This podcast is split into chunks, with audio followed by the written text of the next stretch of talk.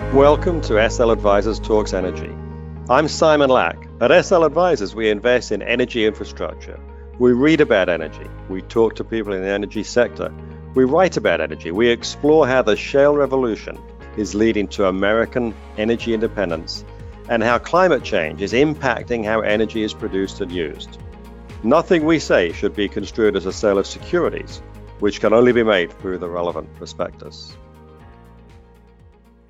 In this week's podcast, I'm going to talk about the energy markets during the current pandemic. One of the less noted changes caused by coronavirus has been the temporary halt of our weekly podcast, so I'm happy to be back. Nowadays, I'm alone at global headquarters in New Jersey. Remote working isn't hard for an asset management firm. Most of us work from home at times anyway. And Zoom is a great new toy for many of us. That visual connection seems to make the solitude somehow less harsh. In the world outside, I'm cycling more because there are fewer cars, it's more enjoyable, and everyone seems more courteous nowadays anyway. Fortunately, we are all healthy. I do know a couple of people who have gotten sick with coronavirus, but happily both have recovered. But I know many more economic victims who have been laid off, lost jobs, diminished savings are affecting everyone. We'll get back to something resembling our old lives eventually, but how long will it take for stores to stop limiting their numbers of shoppers?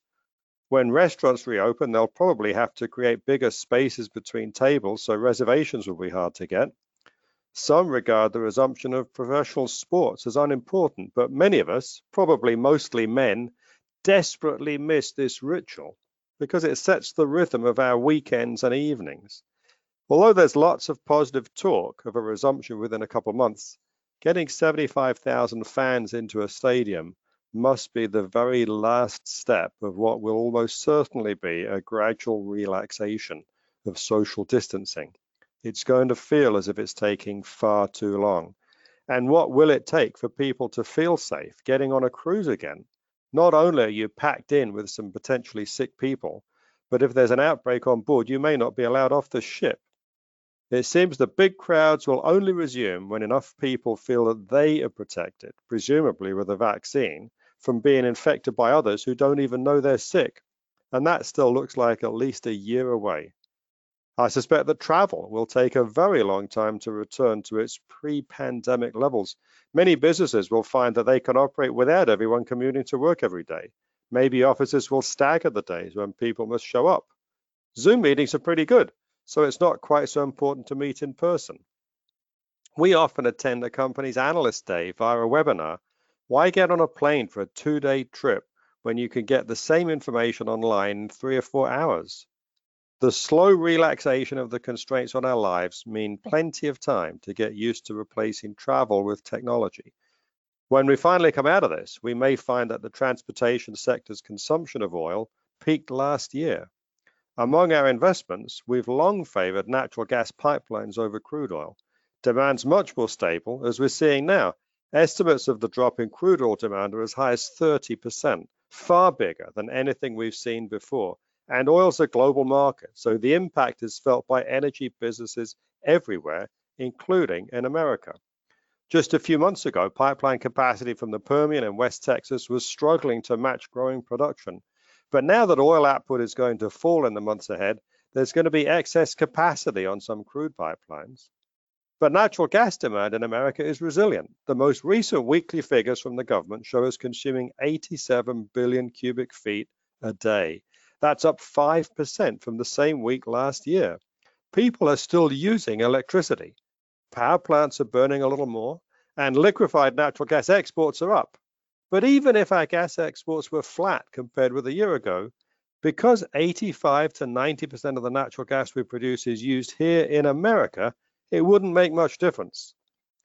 Because natural gas isn't used in transportation, the shutdown in travel isn't having much of an impact. It means companies that are in the natural gas business, like Williams, with the ticker WMB, have been sold down too far it looks like a pretty good investment with a yield of over 9.5%. We feel pretty comfortable owning it here in our client portfolios. We're using more natural gas in our house because we're cooking more. The coronavirus has created enormous disruption, because of the health risk it represents. But there are also many trivial impacts. One is that we can't get our hair cut, so it just gets longer. I think this is a bigger problem for men than for women, because at least for me, more hair just makes me look untidy. And I found that the women in my life, my wife and my two daughters, have complete self confidence in their ability to give me a stylish haircut, even though they have no prior experience. I can see that it won't be long before the pressure is too great and I'm persuaded to succumb to be a haircutting experiment. So it may be a while yet before I can do another video. Thank you for listening to SL Advisors Talks Energy. To find more episodes like this one, go to our website, sl-advisors.com. There you can sign up for our blog, watch videos, and webinars. Follow us on iTunes and Spotify, and follow us on Twitter at Simon Lack.